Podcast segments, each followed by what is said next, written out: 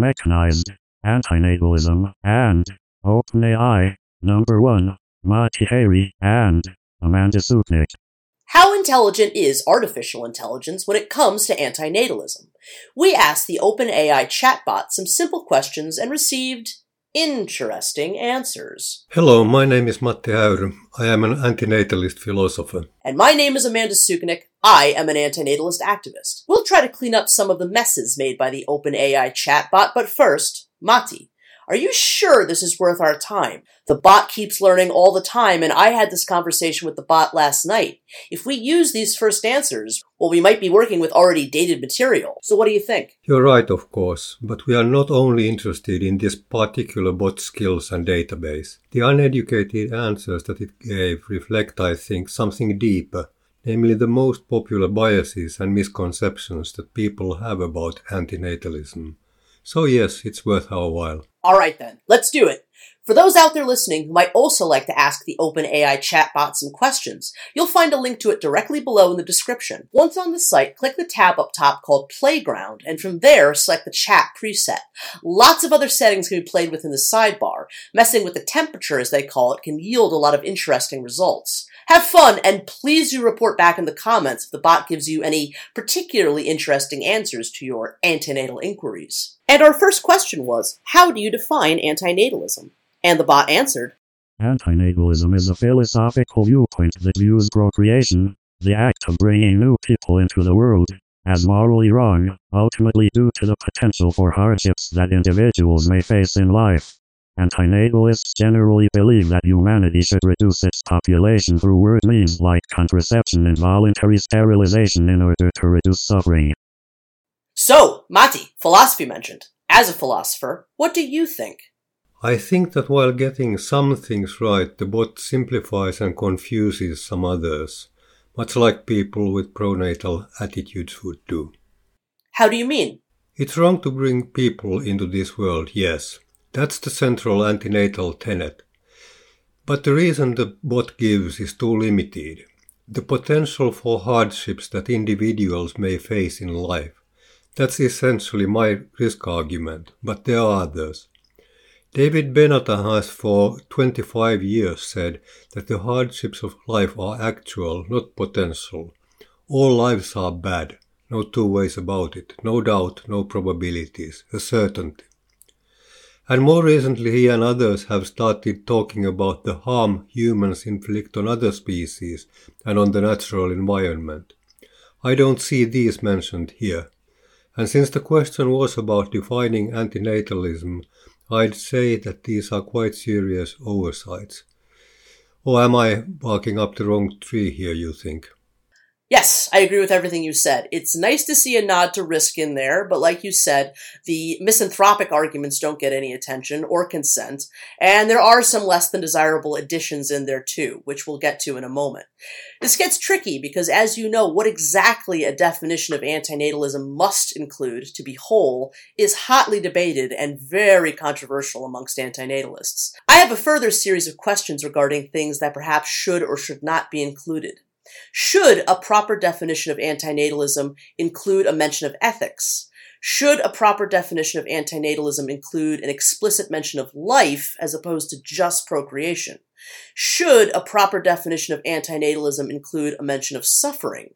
Should a proper definition of antinatalism include some explicit mention of extinction? Should a proper definition of antinatalism include some explicit statement regarding sentience? Should a proper definition of antinatalism include an acknowledgement of both conditional antinatalism and unconditional antinatalism? Should a proper definition include some mention that antinatalism encompasses a spectrum of ideas? There's also no mention of the fact that in addition to being a philosophical position, antinatalism is also a social movement. Those that could not stomach such a declaration when that detail was at one time added to an early version of the current Wikipedia definition will rejoice in its absence here, but I personally think that leaving that out would be a mistake. Any thoughts on all that, Matti? Not on your additions, they are spot on. Only that I find what the bot says about population stuff a little alarming. Reducing humankind's future size by not making more people, yes, but actual population policies might be another kettle of fish. I think this will be more pronounced in some other answer, so let's move on, shall we? We shall indeed. Our next question was Are there different kinds of antinatalism? And the answer was Yes, there are different varieties of antinatalism. Some more extreme forms advocate ending humanity's population through mass sterilization or a global one-child policy, while other less radical approaches propose discouraging people from having children due to the potential for suffering.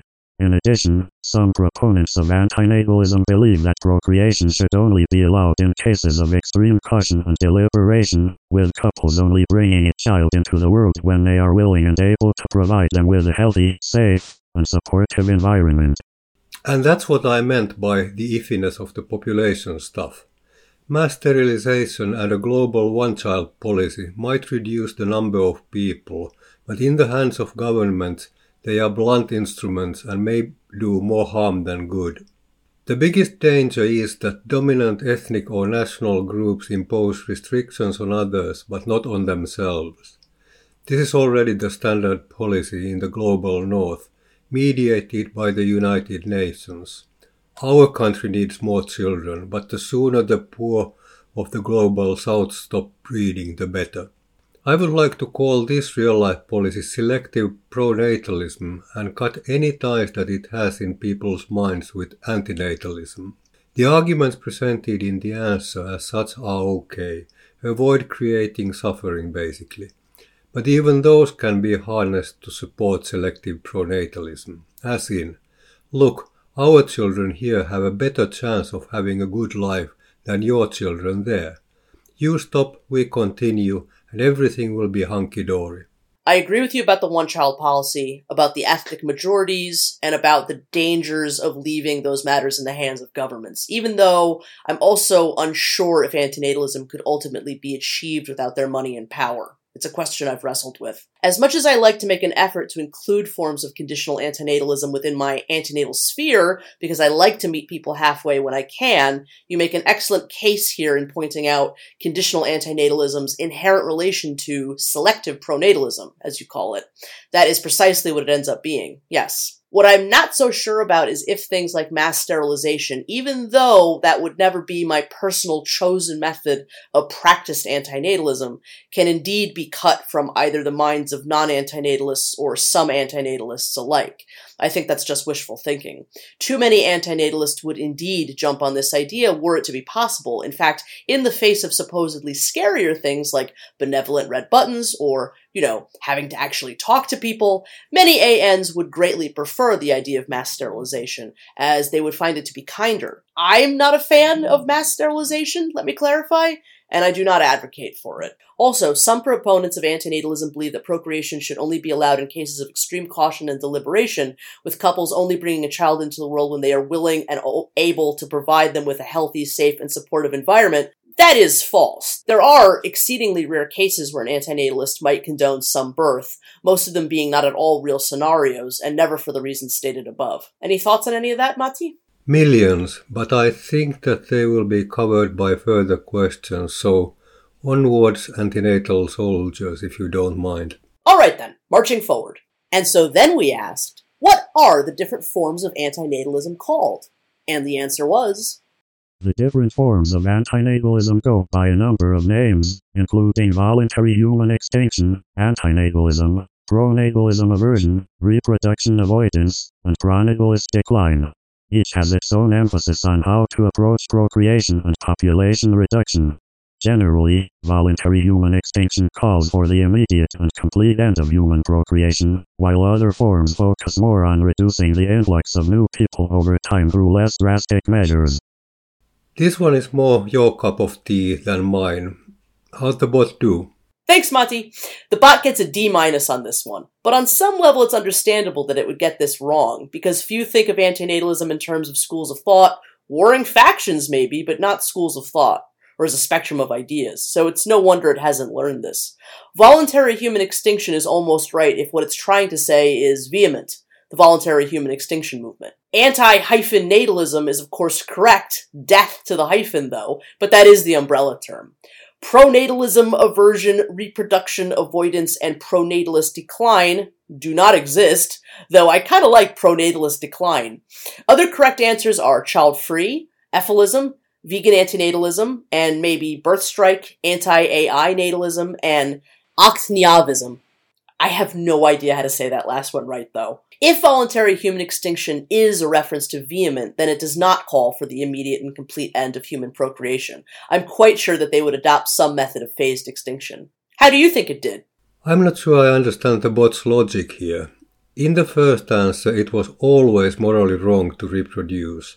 Now it's only reducing the influx of people through less drastic measures. So a little bit of moral wrongness is okay then. Quite a bit actually, according to this. Or am I somehow missing a point here? I'm not 100% sure what it means by reducing the influx of people through less drastic means either, but it could mean something as benign as simply talking to people and winning through logic. I don't think it necessarily has to do with anything involving moral wrongness. But it probably does. Again, I think it's likely referring to some form of phased extinction which would in practice likely be a grab bag full of moral and ethical rightnesses and wrongnesses. Maybe? Yes, sounds about right, but let's have the next question and answer, and they are Is all antinatalism sentiocentric? Yes, all antinatalism is sentiocentric in nature. Sentiocentric antinatalism is the ethical perspective behind the antinatalist movement, which argues that it is wrong to bring about new sentient life due to the potential for suffering associated with doing so. You go first. We may have some fun with this one. So wrong. But yes, now we're getting spicy.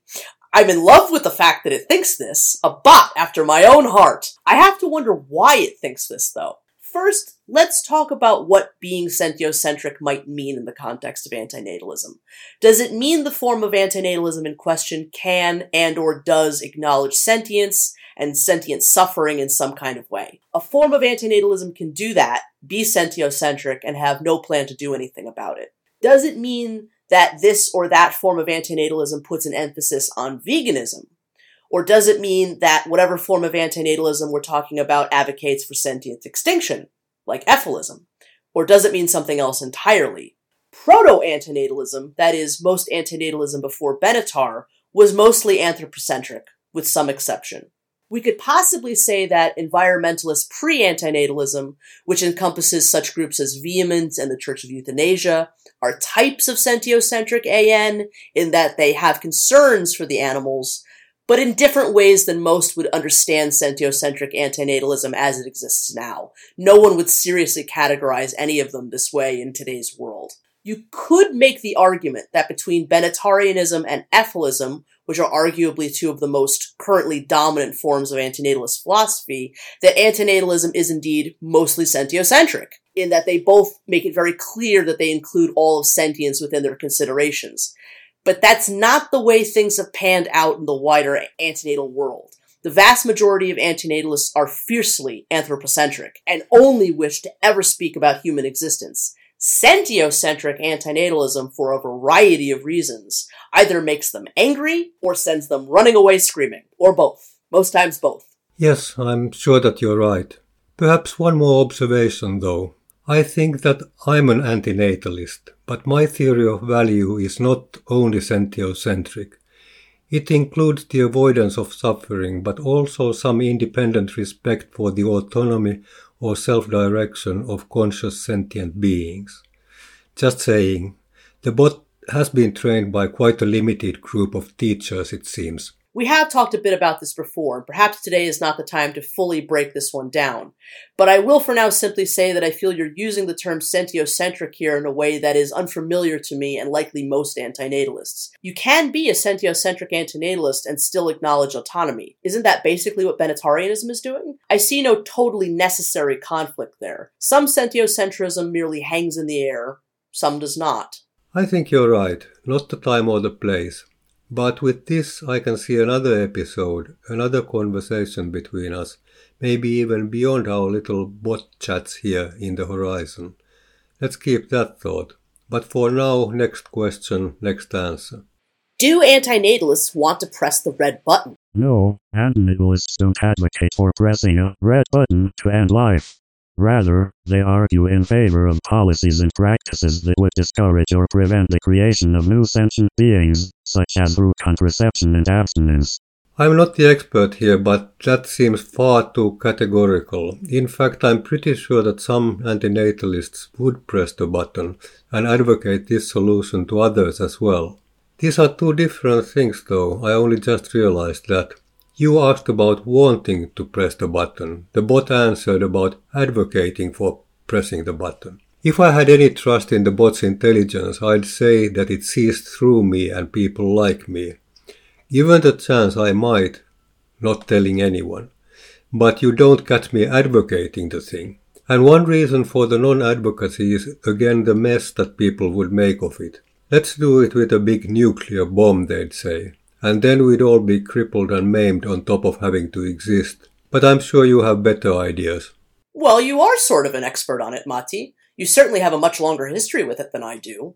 Most antinatalists do not have a Cowbridge diary entry in their archives, after all. But you are quite right. Some antinatalists would indeed press the red button, myself included. And I have openly advocated for it. In fact, I've gone as far as to appear on national television talking about it. Were it to be real, I think it would be the best final possible solution for sentience. But it is not in fact real, and you are of course correct in the pitfalls of actualizing such a thing into the real world. Done badly, it's everything I hope sentience will avoid. Done right, however, I think it's everything that humanity should be working towards before its time here is up. Let's prepare the strongest dose of sentient euthanasia possible for when life really needs it, and I fear that it will. But let's do it right, or not do it at all. The distinction you make here between wanting and advocacy is an important one. And that was my mistake. I asked the bot this question in far too casual a fashion, and without considering my words carefully enough. This has nothing to do with desire and everything to do with engaging with a thought experiment. I don't want to do it, and I frankly don't want to advocate for it. What I'd really like to do is go back to playing with my action figures. But I'm guided by a feeling that advocating for it or something like it is necessary, as I know that 8 billion humans and billions of other sentient individuals on a dying planet will eventually be in need of something that can as painlessly as possible break the prison bars of the cycle of sentience. And cessation of procreation alone isn't going to cut it. Not for the rest of the animals, at least it won't. But as we mentioned before, many antinatalists would prefer forced sterilization of some kind. So to illustrate for a moment why I think that that solution is much worse, let's consider the now sadly departed Eiffel Blaze's brilliant thought experiment, the blue button versus the red button. Pressing the red button ends the existence of all life in the universe instantly, the blue button sterilizes everybody. Again, because no one dies, many would find the blue button the more ethical option. In my mind, however, Far better everyone dies than inflict the chaos and collapse of a children of men scenario. You cause more suffering by going blue than red, so go red. You had an idea once in chapter 3 of your 2001 book, Playing God Essays on Bioethics. I quote, but suppose that this could be changed, for instance, by giving everyone a pill that would make them provisionally infertile. Instead of having to deal with individuals who are, as a rule, capable of reproducing unless this capacity is limited, public authorities would be faced with a population that can have children only with the help of the medical profession. Under these circumstances, the regulation would surely be more widely accepted, as evidenced by the prevailing disinclination to select couples with hereditary genetic problems for programs of assisted reproduction. I wonder what you feel about this idea now. As a practical step forward, I still see my proposal as the most realistic. Eiffel Blaze's thought experiment is ex- excellent and reveals the weakness in pro-life thinking that you point out. People would probably much rather choose infertility than non-existence. But as you say, if the point is to reduce suffering, infertility is a bad solution. It would cause many people more suffering, which could of course be removed by my reversibility, but that would be even worse in the big scheme of things. Humankind would continue to exist and there would be further generations that suffer. Are we on the same page here? Yes, I think so. I follow you. But I fear you and I could talk about this particular subject until the end of time. So we had best move on for now. I'm quite sure we'll revisit it again soon enough. What is Ephilism? Ephilism is a philosophical belief system that suggests that everyone has a moral obligation to end their own life in order to reduce suffering in the world. It is closely associated with antinatalism, but ephilists often argue for a more proactive approach to ending one's life rather than waiting for natural forces. This one is all yours, Amanda. Is the bot on the right track? Wrong. So wrong. Depressingly wrong. How did it come up with something so wrong? Ephilism currently really has no official standard definition, but the simplest way that I describe it to people is that ephilism is fully extinctionist, sentiocentric antinatalism. Ephil is life spelled backwards, and it was invented by the YouTube-based philosopher Inmendham in 2011 after he became disgusted with the anthropocentric antinatalism of that particular era. I'm an ephilist, and I have watched the development of ephilism since well before its earliest days, and I made a movie about it in 2016 called The Ephilist. Ephilism does not advocate or suggest that everyone has a moral obligation to end their own lives. This is an example of ephilism becoming conflated with a species of promortalism, I think. Those lines have become very blurred in recent times. All ephilists are staunch advocates of the right to die. We want people to have access to euthanasia, but there's no moral duty to end one's life. On the contrary, ephilists believe that while you are here, you have a job to do if you can do anything at all about suffering. That you have what ephilists call a janitorial duty. And I actually think this is precisely why ephilism has become conflated with some version of promortalism. Ephilism is hard, and some would rather die than have to endure as janitors. It is possibly highly interesting that it specifically brings up the words natural forces. That could be in reference to one of Gary's most famous lines that life is crude forces in control of precious commodities, though I'm probably reading into things far too much. What ephilists do see as a moral duty, though I can hear Gary screaming all the way in his neck of the woods against the use of the word moral here, is to at the very least argue that life itself should be ended. We have a duty to advocate for as graceful an exit for sentience as possible. Amen to that. The prophet has spoken. Once you've inhaled deeply a couple of times, would you feel strong enough to push the button for the next question? Yes, barely. what is the difference between Benatarian antinatalism and ephilism? Benatarian antinatalism is an ethical belief system which suggests that it is wrong to bring about new sentient beings due to the potential for suffering that this brings. Ephilism is a similar ethical belief system, but it does not just suggest that it is wrong to bring about new sentient beings, but rather it argues that everyone has a moral obligation to end their own life in order to reduce suffering in the world. Again, your word is mightier than mine, but once again, the potential for suffering in Benatar sounds wrong. For him, the badness of life is inescapable, not a mere possibility.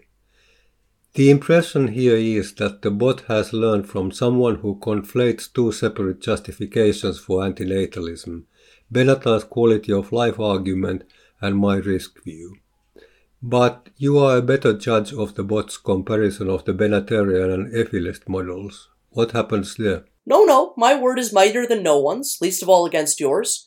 I think you're 100% correct here in regards to Benatar, and I also agree it's very likely it's learned from somebody that has at least a rudimentary grasp of the quality of life argument and your risk. Yes, the bot is wrong about ephilism for a variety of reasons I have already explained, so it really does no job at all of explaining the differences between Benatarian antinatalism and ephilism. Complete fail, F minus. But this is a really tricky one, and I can already feel some of our audience members sharpening their spears. There is nearly no more controversial question that could be asked in the antinatal world.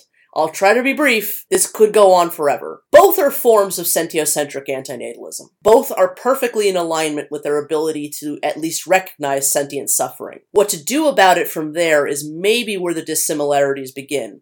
Or do they? Ephilism begins with a recognition of atheism, of unintelligent design. DNA is the one true villain. It's all stuff I don't necessarily think Benatar would disagree with, but a negative view of evolutionary biology isn't really where Benatar derives his antinatalism from, unless I'm wrong. Benatar feels that wild animal interventionalism is utopian, Inmendham feels that it is our duty to intervene in wild animal suffering. Benatar does not believe we will win antinatalism through making arguments and changing people's minds. Gary dreams of creating the perfect silver bullet argument that changes everyone's mind. Benatarianism is academic, Ephilism is more punk.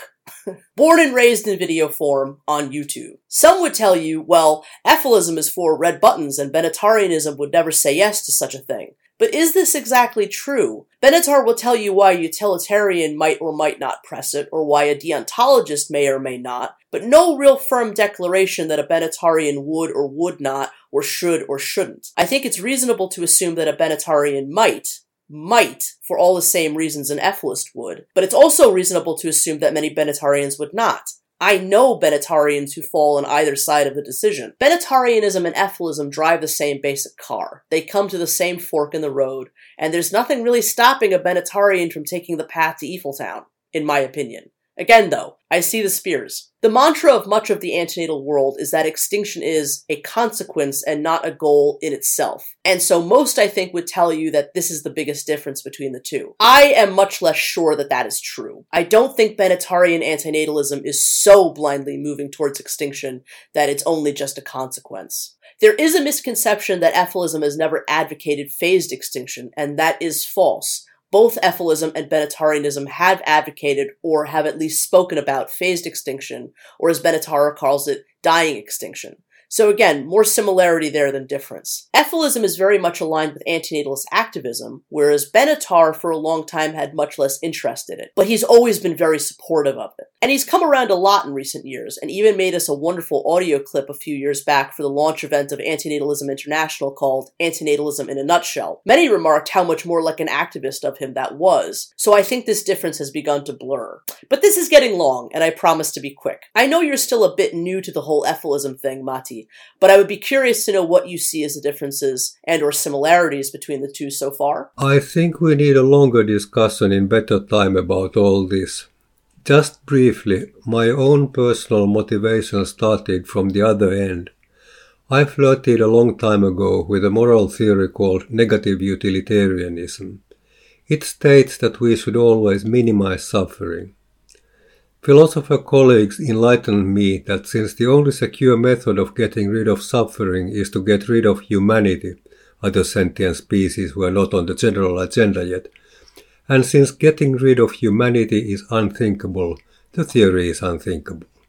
Which is wrong in more ways than one, but for our present purpose I continue to think, almost secretly, that humankind's demise would actually be the solution, not a problem.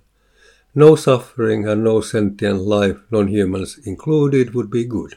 Later on that clicked with my work on reproductive rights, and only then did I stumble on the idea of rational and moral duty not to have children, based on the risk of creating suffering, which I then learned a few years ago makes me an antinatalist just like that. But if we agree that we need to discuss this more thoroughly on another occasion, perhaps we should move on in our bot quest.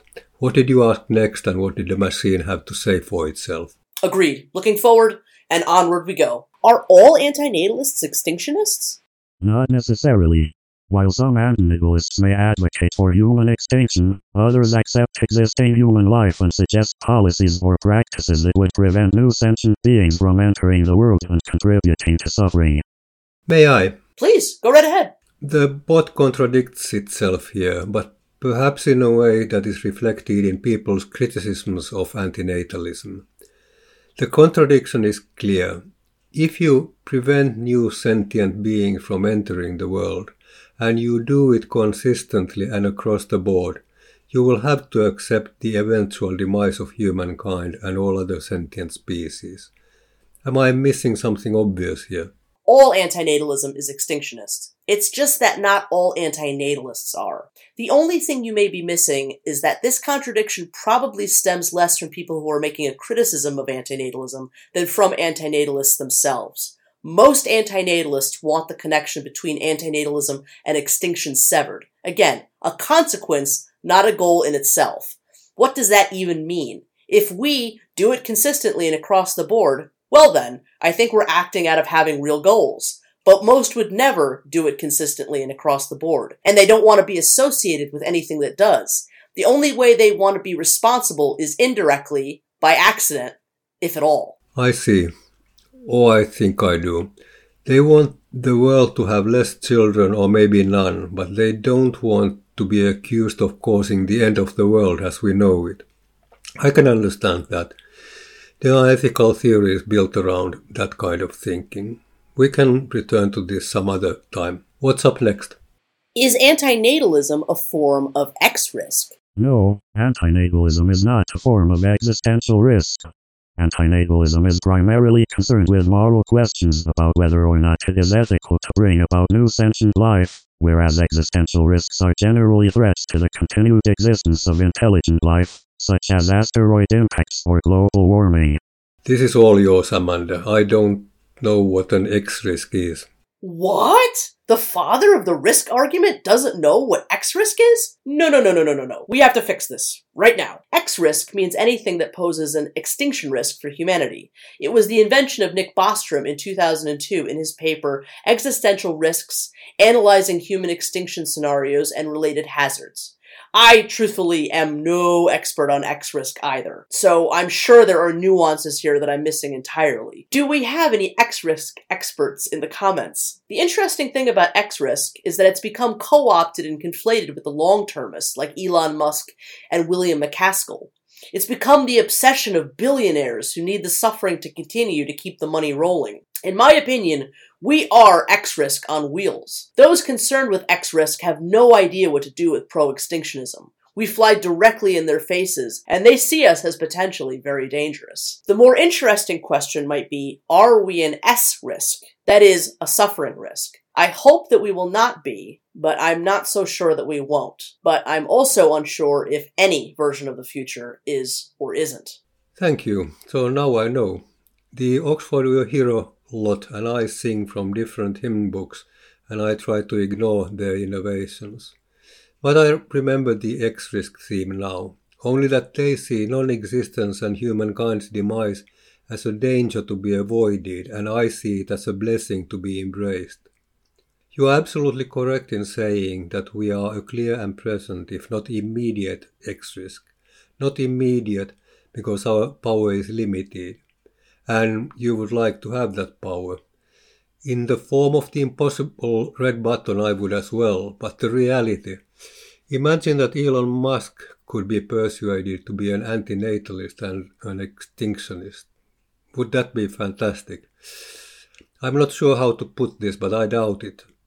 I have no confidence that any practical solution offered by Elon Musk will reduce suffering one iota. So here is a task for you. Explain how Matti Häyry is wrong in his skepticism concerning Elon Musk. Oh, I don't think you're wrong at all, in fact. I would never trust Elon Musk on any of this. No, not fantastic at all. Just like I don't think humanity's survival should be the plaything of billionaires, I don't think that its extinction should be either. Believe it or not, back in 2016, there was a small yet vocal constituency of antinatalists who were encouraging others to vote for Donald Trump because they believed he would bring about extinction. Gross. No thank you. Incidentally, it should be pointed out the AI system we are using to make this show is owned by Elon Musk, so maybe that's got something to do with why the answers to all our antinatalist questions are so bad. This does bring to mind an important question. If not billionaires, if not governments, if not lone actors, who gets to make those kinds of decisions for sentience? I would personally like to see extinction won through some kind of democratic process. I'm not holding my breath on that, but even if it were to be decided by a majority, there will still inevitably be those opposed. Are their systems of fairness fair enough to gracefully end? These are all good questions. My initial answer is that I'm not holding my breath either. But for a proper response, we'll have to come back to this in another podcast, methinks. Agreed. Next question and answer then. Who are some famous antinatalist philosophers? Some of the most famous antinatalist philosophers include the pseudonymous Inmendham, philosopher David Benatar, and writer and philosopher Christine Overall. That does it. The bot is ignorant, or really trained by the wrong people, or both. What do you mean, Matti? Well, the inclusion of Inmendham and David Benatar is a given. No complaints about that. But unless I'm grossly mistaken, Christine Overall does not belong to this group. Would you care to clarify that? Christine Overall has for a long time defended reproductive autonomy. There is a thin sense in which this can be counted as antinatalism, as it states that people have no duty to have children. But it also states that people have no duty not to have children. It is up to potential reproducers to choose. The problem is that in this middle ground, pro and antinatalism are compatible. Have children or not your choice, and others should not intervene. Christine Overall comes to this conclusion by thinking about things in the real world. The burdens of childbearing fall on women, and especially on women of little means. In a similar vein, coercive birth control policies affect primarily women, and especially women of little means. And says Christine Overall, it undervalues women's contribution to societies by bearing and rearing children. Be the last bit as it may, the first concern about the unequal burdens is clearly valid. But I think that the target of criticism is, again, selective pronatalism, not antinatalism proper. Then I wouldn't know, would I? How would you rate the bot's answer, Amanda? You are 100% correct regarding Overall, and I agree with you completely. I was shocked to see the bot spit her name out.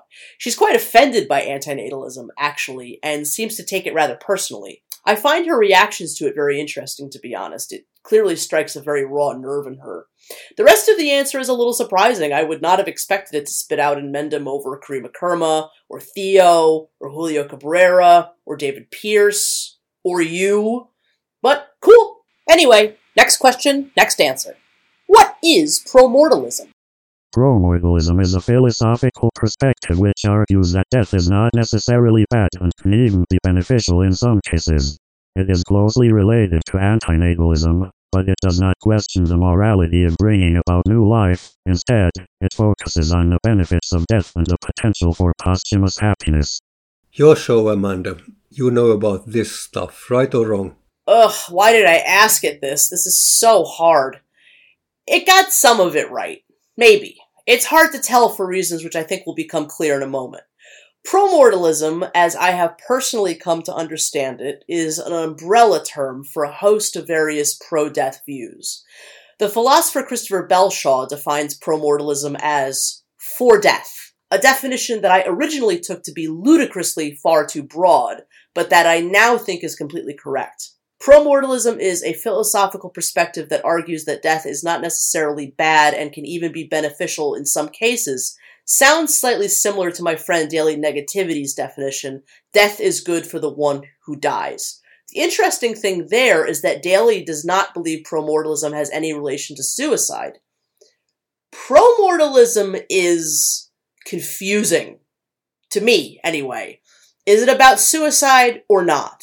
Is it about the red button or not?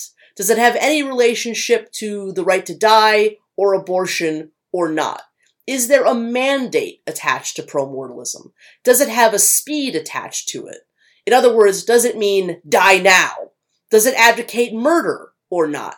I can point you to pro-mortalists who will answer all over the map on every one of these. There's an incredibly long line of academic papers now citing, for various reasons, that antinatalism, specifically Benatarian antinatalism, entails promortalism. Benatar has fiercely denied this. For the purposes of our conversation here today, I feel that it would take us far too long to pull that one apart right now, but we will at some point. What I can tell you about promortalism is that it's something that's become incredibly important to many antinatalists. It's become an inseparable part of many antinatalist identities. And this is surprising because the ANs of the 2006 to 2010 era fought hard against any association with it. And they have lost badly on that front. I would say that the bot's statement of instead it focuses on the benefits of death and the potential for posthumous happiness is wrong, but there may very well be pro-mortalists out there who think that. What do I know? Yes, first of all, agreed. This seems to be a complicated matter and we need to come back to it. In the meantime, I'm vaguely aware of supporters of posthumanism who might be the source of the bot's wording posthumous happiness. See, I first thought that this would be some kind of a spiritual afterlife, like you have in some religions. But it could also mean humans crossbreeding intellectually, emotionally, or physically with other species and artificial intelligence and becoming beyond human.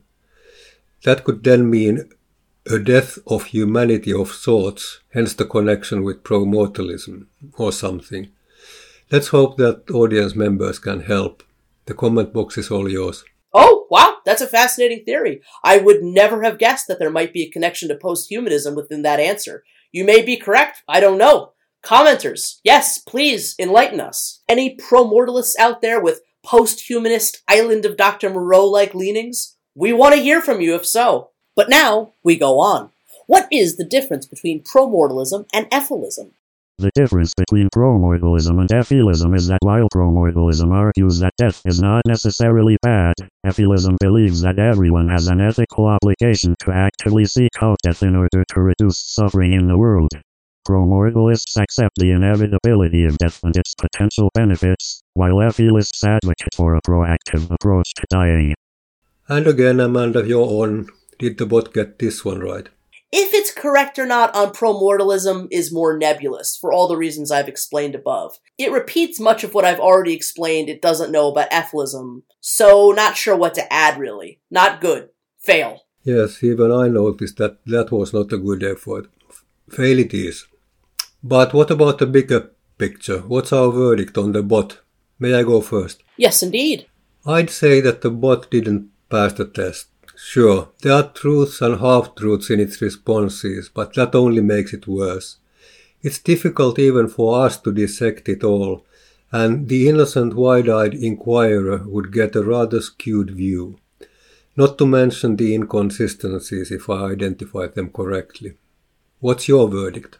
I think that is, of course, an excellent assessment, Matti. The scary thing is, I don't think the bot is actually more confused than most people about antinatalism, and that includes most antinatalists. I think, much like the rest of the world, the bot is yet another pupil who we should be making every effort to shepherd towards a better understanding of antinatalism. What do you think? Yes, and so say all of us. There, we have spoken. So, should we keep asking it questions, Matti? Maybe revisit this once a month for a bit? Do we have the time? We'll make the time. We have a hungry audience out there. Let's do it then.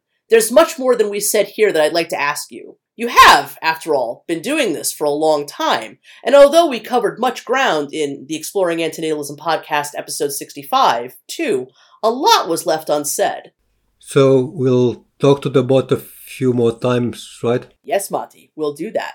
But I'm actually thinking even bigger. Why not start a spin off series so that I can find out the truth about you and the emergence of antinatalism from your point of view? You've been at it, one way or the other, for nearly 40 years now. So why not cover all of that? Sounds ominous, but tempting. I suppose I could live with it. I have nothing better to do. There is one condition, though. Oh, yes? I'd insist on doing separate episodes on each of your rock operas. I've been listening to them, and they would have to be included. No immediate objection, but would they be of any interest to our antinatal audience? Matti, you know that there are hidden and not so hidden antinatal themes in both Playing God and Orchid. It would be a crime not to make the antinatal community aware of them. Well, if you say so. We should start with some philosophy and other serious stuff, though, to justify ourselves, I mean. But other than that, all right. When do we start? Excellent! We start right after we've aired this and completed a couple of the other episodes of Mechanized. Audience, don't go away. Much more to come. Stay tuned. And that's it for today. Until next time, thank you for listening to Mechanized with me, Amanda Sukenick, and Me, Matti Häyry. links in the description. All the best, and bye for now. Mechanized. Antinatalism and OpenAI.